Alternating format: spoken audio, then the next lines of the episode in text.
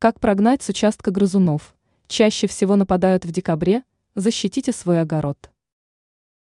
На первый взгляд кажется, что зимой участку не грозит практически никакая опасность, поскольку болезнетворные грибки и насекомые, паразиты гибнут. Однако в действительности все не так однозначно.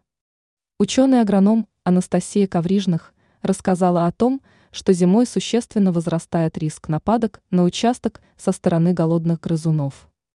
Чаще всего под прицелом вредителей оказываются плодовые деревья и ягодные кустарники.